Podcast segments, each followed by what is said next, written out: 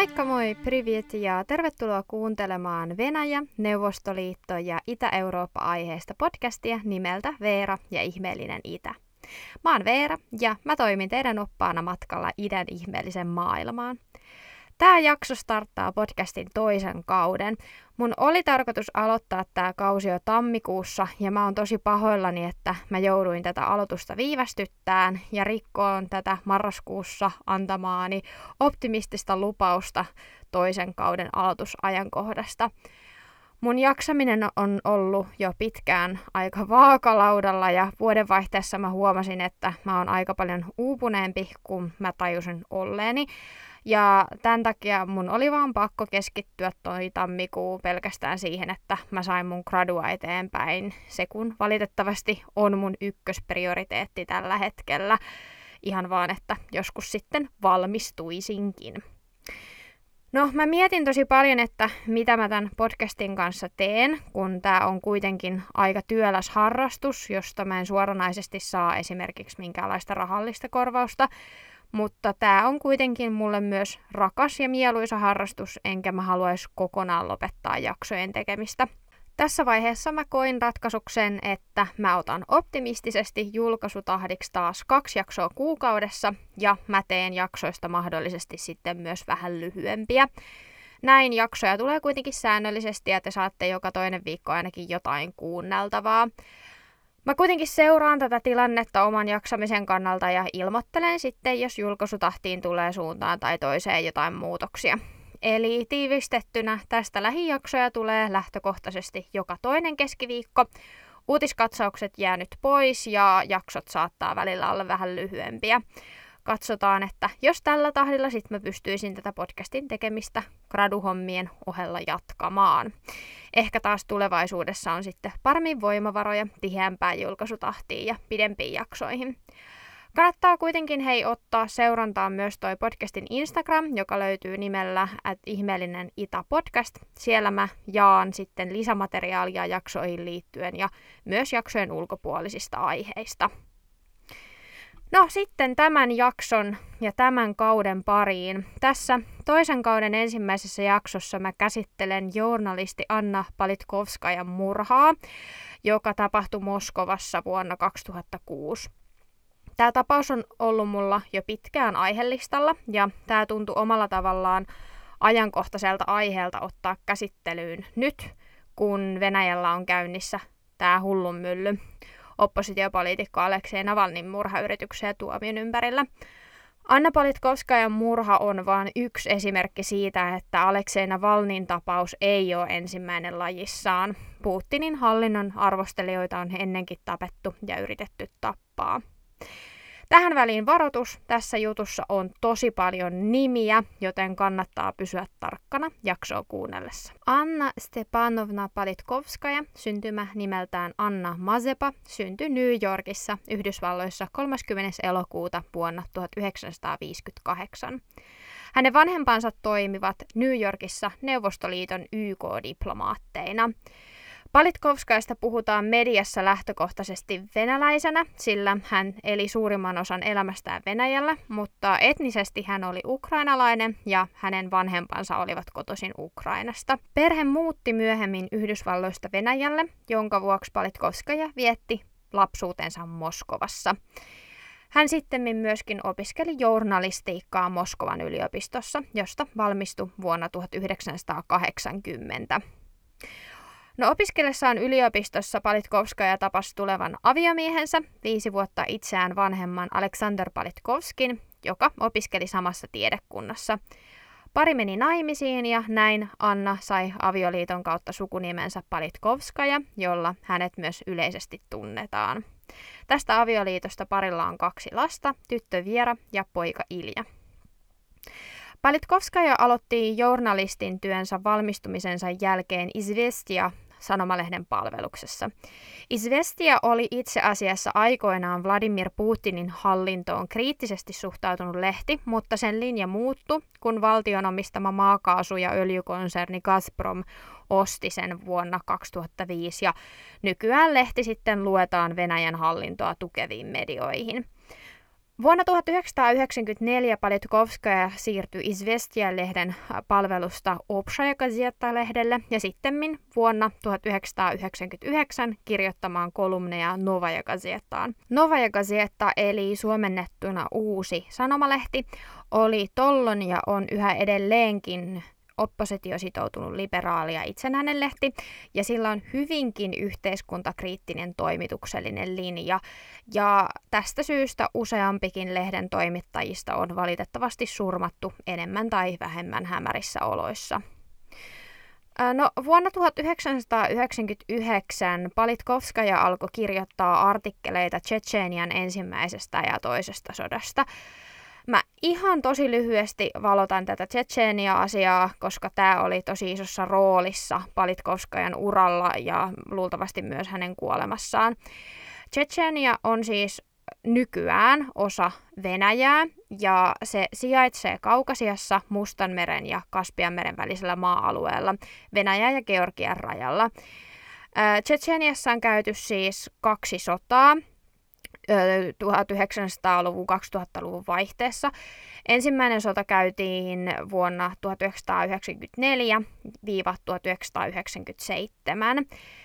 Tämä sota alkoi Tsetsenian ja Venäjän välillä, kun Tsetseenien itsenäisyyttä ajavat tahot julistivat Tsetsenian itsenäiseksi Neuvostoliiton hajoamisen jälkeen.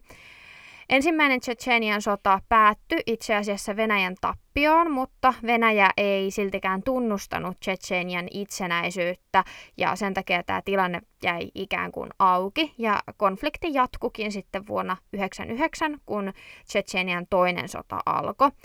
Ja tämä toinen sota oli pidempi, se jatkui aina vuoteen 2009 saakka, mutta suurimmat taistelut käytiin vuonna 1999-2000 ja sen jälkeen sota jatkui sitten tämmöisenä sissisotana. No nämä Tsetsenian sodat on puhuttanut, sillä sodan molemmat osapuolet on syyllistynyt sotien aikana useisiin sotarikoksiin ja törkeisiin ihmisoikeusrikkomuksiin. Ja Palitkovskajan kansallinen ja kansainvälinen maine perustuukin sit pitkälti nimenomaan hänen Tsetseniasta kirjoittamalleen tutkivalle journalismille.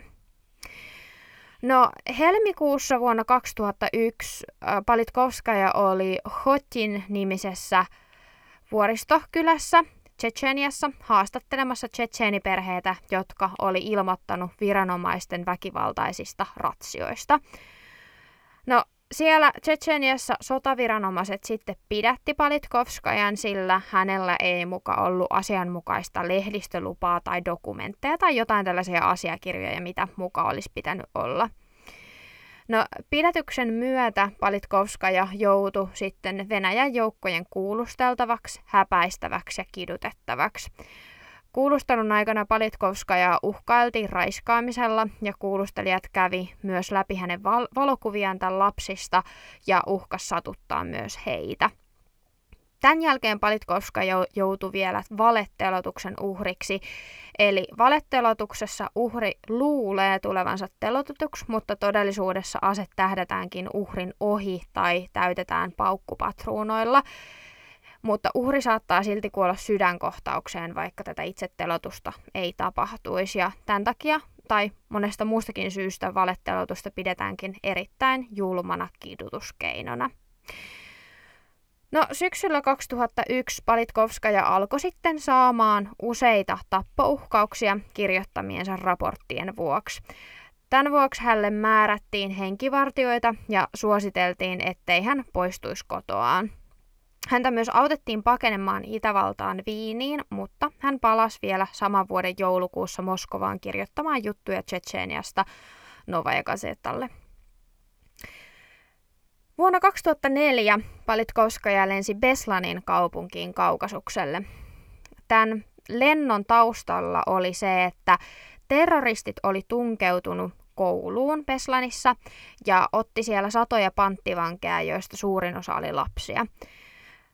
Näiden koulun kaapanneiden terroristien joukon ajateltiin aluksi olevan tsetseenejä, mutta myöhemmin tultiin siihen lopputulokseen, että joukon arveltiin koostuneen monista kansalli- kansalaisuuksista tai kansallisuuksista, kuten arabeista, tataareista, kasakeista, tsetseeneistä ja korealaisista. Nämä kaappaajat vaati ton kaappauksen aikana muun muassa Ingusiaan hyökänneiden tsetseenitaistelijoiden vapautusta, Venäjän joukkueen vetäytymistä Tsetseeniasta ja suoria neuvotteluita pohjois ja Ingusian asukkaiden kanssa. Sekä pohjois että Ingusia on siis Venäjän federaation kuuluvia tasavaltoja Kaukasiassa. Tämä kaappaus päättyi surullisesti, sillä yli 300 panttivankia kuoli ja yli 150 heistä oli lapsia. Suuri osa näistä uhreista kuoli kaappaajien toimesta, mutta on myös epäilty, että Venäjän erikoisjoukot olisi asentanut räjähteitä, jotta kaappaus oltaisiin saatu päätökseen ja sitten näiden räjähteiden räjähtäessä osa näistä uhreista sitten kuoli. No, Palitkovskaja oli matkalla tänne Peslanin kaupunkiin, koska hän halusi auttaa ton koulukauppauksen neuvotteluissa sovittelijana. No, hän ei ikinä päässyt sinne Peslaniin saakka, koska lentokoneessa Palitkovskajalle tarjottiin teetä, jonka juomisen jälkeen hän menetti tajuntaansa. Hänet sitten kiidätettiin Rostov-na-Donun kaupungin sairaalaan, jossa todettiin, että hän kärsi tuntemattoman myrkyn aiheuttaneesta myrkytystilasta, joka aiheutti myös monielinvaurion. Ja tässä välissä voitte miettiä, että kuulostaa ehkä tutulta, jos olette tutustunut tosiaan tähän tällä hetkellä keskusteluiden keskiössä olevaan Aleksei Navalnin tapaukseen, jossa hänkin sai siis luultavimminkin lentokoneessa tarjotusta teestä myrkkyä ja sitä kautta sitten menetti tajuntansa. No, kuten Navalnin tapauksessa, niin myöskin tässä Palitkovskajan tapauksessa Palitkovskaja oli varma, että myrkyttämisen takana oli Venäjän viranomaiset. No, lentoyhtiö kommentoi asiaa Kammersant sanomalehdelle seuraavanlaisesti. Госпожу Политковскую с помощью чая отравить никак не могли. Его наливают всем пассажирам из одного чайника. Жалоб от других пассажиров не поступило. А Анну, как нам рассказал партпроводник того рейса, вскоре после обеда начала тошнить, и она потеряла сознание. Представитель авиакомпании сопровождал ее до больницы. Там ему сказали, что это скорее не отравление, а какая-то вирусная инфекция. Eli vapaasti suomentamanani, rouva Palitkovskaja ei mitenkään voitu myrkyttää teen avulla. Se kaadetaan kaikille matkustajille samasta teekannusta. Valituksia muilta matkustajilta ei ilmennyt. Lennolla työskennellyt lentoemäntä kertoi meille, että Anna alkoi pian lounaan jälkeen voimaan pahoin ja hän menetti tajuntansa. Lentoyhtiön edustaja saattoi hänet sairaalaan. Siellä hänelle sanottiin, että kyse oli pikemminkin jonkinlaisesta virusinfektiosta eikä myrkytyksestä. Uransa aikana Palitkovskajan työtä vaikeutettiin viranomaisten taholta monin tavoin. Tämä mahdollisesti viranomaisten myrkyttämä tee ja aikaisemmin tapahtunut valetteolotus eivät olleet tapauksena ainoita laatuaan. Hän sai uransa aikana useita uhkauksia ja häntä pidettiin myös välillä säilössä. Tämä johtui siitä, kuinka kriittisesti Palitkovska ja erilaisista viranomaisista ja hallinnosta kirjoitti. Ja hän oli myöskin hyvin Putinin hallintoa vastustava toimittaja. Hän muun muassa osoitti kirjoituksissaan, että armeija sekaantui taloudelliseen toimintaan Tsetseniassa ja että rikollisliikat, tsetsenipoliisit ja Venäjän armeijan upseerit varasti yhteistyössä öljyä öljyputkista. Palitkoskoja tiesi olevansa vaarassa työnsä vuoksi ja häntä varoitettiin kuoleman uhasta. Häntä suositeltiin useasti pakenemaan Venäjältä ja ulkomailla vietetyt ajanjaksot jäi kuitenkin lyhyiksi ja hän päätti jäädä Venäjälle ja jatkaa työtään. 7. lokakuuta vuonna 2006 hieman kello neljän jälkeen iltapäivällä Palitkoskaja saapui kotiinsa Moskovan Liesna Uulitsalle kauppareissulta. Kauppareissulta oli tarttunut mukaan viisi kassillista ostoksia. Palitkovskaja pysäköi autonsa asuinkerrostalonsa eteen ja lähti viemään kahta kassia ylös sisälle kotiinsa. Tämän jälkeen hän palasi alas hakemaan loppuja kasseista. Palitkovskaja ei kuitenkaan koskaan ehtinyt loppujen kauppakassiensa luokse, vaan löydettiin myöhemmin talon hissistä ammuttuna. Palitkovskaja oli kuollessaan vain 48-vuotias. Poliisi löysi ruumiin viereltä äänenvaimintamalla varustetun Makarov-pistoolin ja neljä hylsyä. Palit koskajaa oli ammuttu kahdesti sydämeen, kerran olkapäähän ja lopuksi päähän. Päähän ammuttaessa Palitkovskaja oli jo kuollut. Heti Palitkovskajan kuoleman jälkeen tekotavasta ja hänen tekemästään työstä päätellen alettiin epäillä palkkamurhan todennäköisyyttä. Palitkovskaja haudattiin tiistaina 10. lokakuuta vuonna 2006 Moskovan Trojekurovskojen hautausmaalle. Venäjän hallinnon edustaja ei osallistunut hautajaisiin. Euroopan unioni ja monet valtiot tuomitsivat murhan ja vaativat Venäjän viranomaisia järjestämään perusteellisen tutkinnan syyllisen löytämiseksi. Kuten asiaan kuuluu, Venäjän presidentti Vladimir Putin sanoi heti tapahtuman jälkeen maansa ryhtyvän Palitkovskajan surmaajan löytämiseksi kaikkiin tarvittaviin toimiin. Mitä nämä kaikki tarvittavat toimet oli, onkin sitten aivan toinen kysymys. Putin mainitsi myös, että on totta, että Palitkovskaja oli kiivas Venäjän hallinnon kritisoija, mutta että hänen vaikutuksensa Venäjän politiikkaan oli melko merkityksetön. Tällä hän ilmeisestikin tarkoitti sitten sitä, että Palitkovskajan murha ei voisi olla mitenkään poliittinen, koska hänestä ei ollut uhkaa politiikalle. Palitkovskajan murhatutkimusta johti Venäjän valtakunnan syyttäjä Juri Chaika, Poliisin tutkijoiden teorioissa pääroolia näyttelivät ajoin tsetseenit ajoin salaliittolaiset. Elokuussa 2007 Chaika raportoi, että tutkimuksen perusteella oli tultu siihen johtopäätökseen, että vain ulkomailla asuvat henkilöt voivat olla kiinnostuneita tappamaan Palitkovskajan. Chaikan mukaan motiivi murhaan oli, että Venäjää haluttiin horjuttaa ulkoapäin ja maan sisälle haluttiin luoda kriisi ja mustamaalata johtoa sekä aiheuttaa Venäjää kohtaan ulkoista painetta. Chaika nimesi Politkovskajan murhan suunnittelijaksi venäläisen liikemiehen Boris Berezovskin.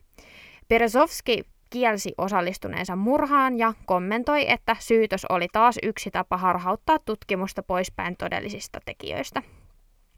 Berezovski on taas mielenkiintoinen hahmo tässä kuviossa, koska hän oli alun perin tukenut Putinin valintaa presidentiksi, mutta sitten ajautunut ristiriitoihin presidentin kanssa.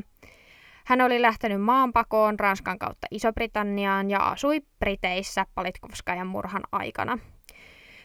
Itse asiassa Berezovski löydettiin hirtettynä kylpyhuoneestaan kodistaan Lontoosta vuonna 2013. Kuolinsyy on jäänyt avoimeksi, koska murhaa ei olla täysin voitu sulkea pois. Vuonna 2007 kymmenen miestä pidätettiin epäiltynä osallisuudesta Palitkovskajan murhaan. Pidätettyjen joukossa oli useita jäseniä Tsetseenian järjestäytyneistä rikollisryhmistä sekä entisiä Venäjän turvallisuuspalvelun FSBn agentteja. Maaliskuussa vuonna 2008 raportoitiin, että Palitkovskajan epäilty tappaja on löydetty. Murhasta epäiltiin 30-vuotiaasta tsetseenimiestä nimeltä Rustam Mahmudov. Myös Rustam Mahmudovin kaksi veljeä, Ibrahim ja Jarbail Mahmudov, pidätettiin epäiltynä osallisuudesta murhaan. Myös useita muita epäiltiin ja pidätettiin murhaan liittyen. Ensimmäinen oikeudenkäynti pidettiin vuonna 2008. Syytettyinä olivat Tsetseniveljekset Ibrahim ja Jarbrail Mahmudov sekä entinen milisi Sergei Kurbanov. Oikeudenkäynti päättyi kuitenkin syytteiden mitätöintiin, koska todisteita miehiä vastaan ei ollut riittäväksi.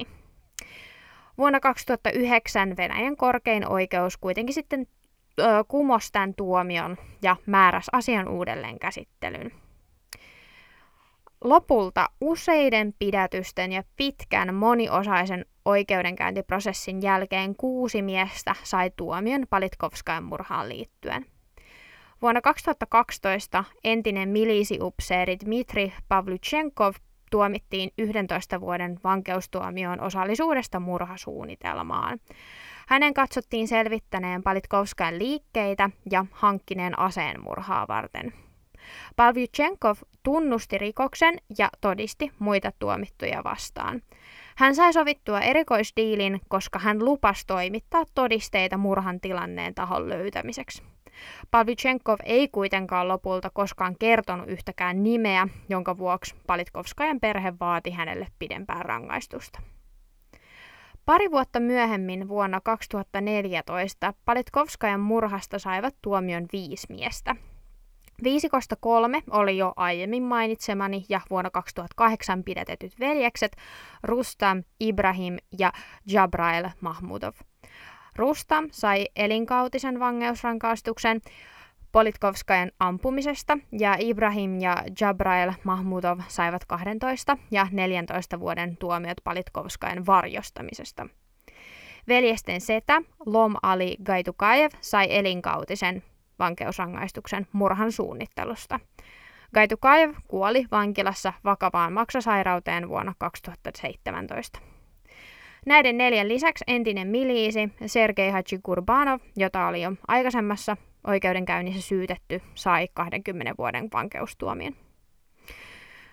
Nämä murhan suunnittelijat ja toteuttajat saatiin kiinni, vaikkakaan mä en tiedä, että kuinka paljon tuomittujen syyllisyydestä oli saatavilla todisteita. Mä en nimittäin löytänyt tietoa siitä, että millä perusteella nämä tekijät saatiin kiinni.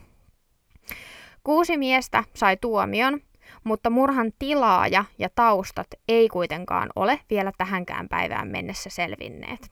Kuka siis todella oli murhan takana? Jutun tuomari Pavel Meljoin teki selväksi, että kyseessä oli palkkamurha, josta tekijät saivat 150 000 dollarin palkkion tuntemattomalta henkilöltä. Tuomarin mukaan Palitkovskaja tapettiin työnsä vuoksi, sillä hän paljasti ihmisoikeusrikkomuksia, kavalluksia ja vallan väärinkäyttöä. Mutta niin, kuka on tämä henkilö, joka palkkasi tappajat? Siitä ei ole tietoa. Tutkintaa onkin syytetty siitä, että oikeuden jakaminen jäi niin sanotusti puolitiehen ja että tutkijoilla ei ole intressejä löytää ihmistä murhan takana. Vuonna 2018 Euroopan ihmisoikeustuomioistuin päätti, että Venäjän on maksattava Palitkovskajan perheelle 20 000 euroa korvauksia siitä hyvästä, että Venäjän viranomaiset eivät tehneet Palitkovskajan murhatutkintaa riittävän hyvin sen selvittämiseksi, kuka tilas murhan. No paljon on spekuloitu Venäjän presidentin Vladimir Putinin osuudesta Palitkovskajan murhaan. Spekulaatioita on lisännyt se, että Palitkovskaja murhattiin nimenomaan Putinin syntymäpäivänä, kun hän täytti 54 vuotta. On ajateltu, että ehkä joku antoi Putinille tämmöisen melko makaaperin lahjan. No Palitkovskaja ei myöskään ole ainoa Putinin hallintoa arvostellut henkilö, joka on joutunut murhan tai murhan yrityksen kohteeksi. Britanniasta turvapaikan saanut entinen KGBn eversti Aleksandr Litvinenko syytti Putinia Politkovskajan murhan järjestämisestä viikko tämän murhan jälkeen. Kaksi viikkoa tämän syytöksen jälkeen Litvinenko myrkytettiin ja hän kuoli lontoolaisessa sairaalassa marraskuussa vuonna 2006. Palitkovskajan ja Litvinenkon lisäksi tunnetuimpia tapauksia, joissa Putinin arvostelijat on joutuneet murhan tai murhayrityksen uhreiksi, ovat juuri nyt tapetilla oleva Aleksei Navalnin murhayritys, Paris Nemtsovin murha vuonna 2015 sekä Sergei ja Julia Skripalin myrkytysyritys vuonna 2018. No nämä ei kuitenkaan ole ainoita tapauksia, vaan 2000-luvun alusta tähän päivään saakka on vielä lisää. Viimeaikaisissa Putinin vastaisissa protesteissa Venäjällä Putinia onkin kehotettu juomaan teetä, sillä useimmissa murhissa ja murhayrityksissä myrkkyä on sekoitettu teehen. Putinia ei kuitenkaan ole pystytty spekulaatioista huolimatta yhdistämään yhdenkään presidenttiä arvostelleen henkilön murhaan tai murhayritykseen. Palitkovskajan murhan uskotaan liittyneen tämän työhön, mikä on ihan oletettavaakin. Venäjällä on nimittäin yli 300 journalistia tapettu vuoden 1993 jälkeen. Palitkovskaja oli kuitenkin jo aikaisemminkin ollut vaarassa ja häntä oli uhkailtu kirjoitustensa vuoksi. Ennen kuolemansa Palitkovskaja oli ollut viimeistelemässä artikkelia Tsetseenian kidutuksista. Juuri ennen kuolemaansa Palitkovskaja antoi myös radiohaastattelun, jossa kertoi, että hänellä on todisteita ruumiista, joita oli julmasti kidutettu Ramzan Kadirovin johtamissa vankiloissa. Palitkovskaja oli kutsunut Kadirovia jopa aikamme Staliniksi. Ramzan Kadyrov on siis toiminut Tsetsenian presidenttinä vuodesta 2007 saakka, ja hän on vähän niin kuin tämmöinen takinkääntäjä, koska hän taisteli Venäjän armeijan joukkoja vastaan ensimmäisessä Tsetsenian sodassa, mutta vaihtopuolta vuonna 1999. Ja Ramzan Kadirovhan on itse asiassa täältä podcastistakin tuttu. Puhuin hänestä muun muassa seksuaalivähemmistöjä koskevassa jaksossa, koska hän on ollut aika keskeinen henkilö keskustelussa Tsetsenian homovainoista. No, Novaya varapäätoimittaja Vitali Jarovsheskin mukaan Palitkovskajalla oli ollut näistä kidutustapauksista tärkeitä valokuvia tietokoneellaan, ja tietokone, jossa artikkelin materiaalien kerrotaan olleen, joutu poliisin haltuun. Ja muun muassa tämän vuoksi murhan tilaamisesta on myös epäilty Tsetseeniassa vallassa olevia Kadirovin puolella olevia, joiden rikoksista Palitkovskajalla oli tietoa. Palitkovskaja sai uransa aikana useita palkintoja työstään ja hänen teoksia on julkaistu myös suomeksi. Suomen kielellä Palitkovskajan teoksista on mahdollista lukea Toinen Tsetsenian sota vuodelta 2003, Putinin Venäjä vuodelta 2005 sekä venäläinen päiväkirja, jonka käsikirjoituksen Palitkovskaja ehti luovuttaa juuri ennen kuin hänet murhattiin. Venäläinen päiväkirja julkaistiin Englannissa vuonna 2007. Venäläinen päiväkirja käsittelee samoja aiheita, joiden takia Palitkovskaja menetti henkensä. Joulukuusta 2003 elokuuhun 2005 Palitkovskaja kirjoitti muistiinpanoja jäljettömiin kadonneista tsetsenisotilaista, Beslanin koulukauppauksen uhreista, sodan vammauttamista venäläissotilaista ja myös pelosta, jota hän itse tunsi. Mä en itse ole tutustunut yhteenkään näistä kirjoista, mutta alkoi kyllä kovasti kiinnostamaan. Täytyy käydä läpi nämä ja katsoa, että mitä Palitkovskaja niissä kirjoittaa. Tässä oli kaikki, mitä mä sain kokoon tästä aiheesta. Toivottavasti opitte tästä jotain uutta. Mä itse yllätyin, että lopulta tästä aiheesta oli kuitenkin melko vähän tietoa helposti löydettävissä, vaikka onkin ainakin mun mielestä yksi tunnetuimpia poliittisia murhia Venäjällä.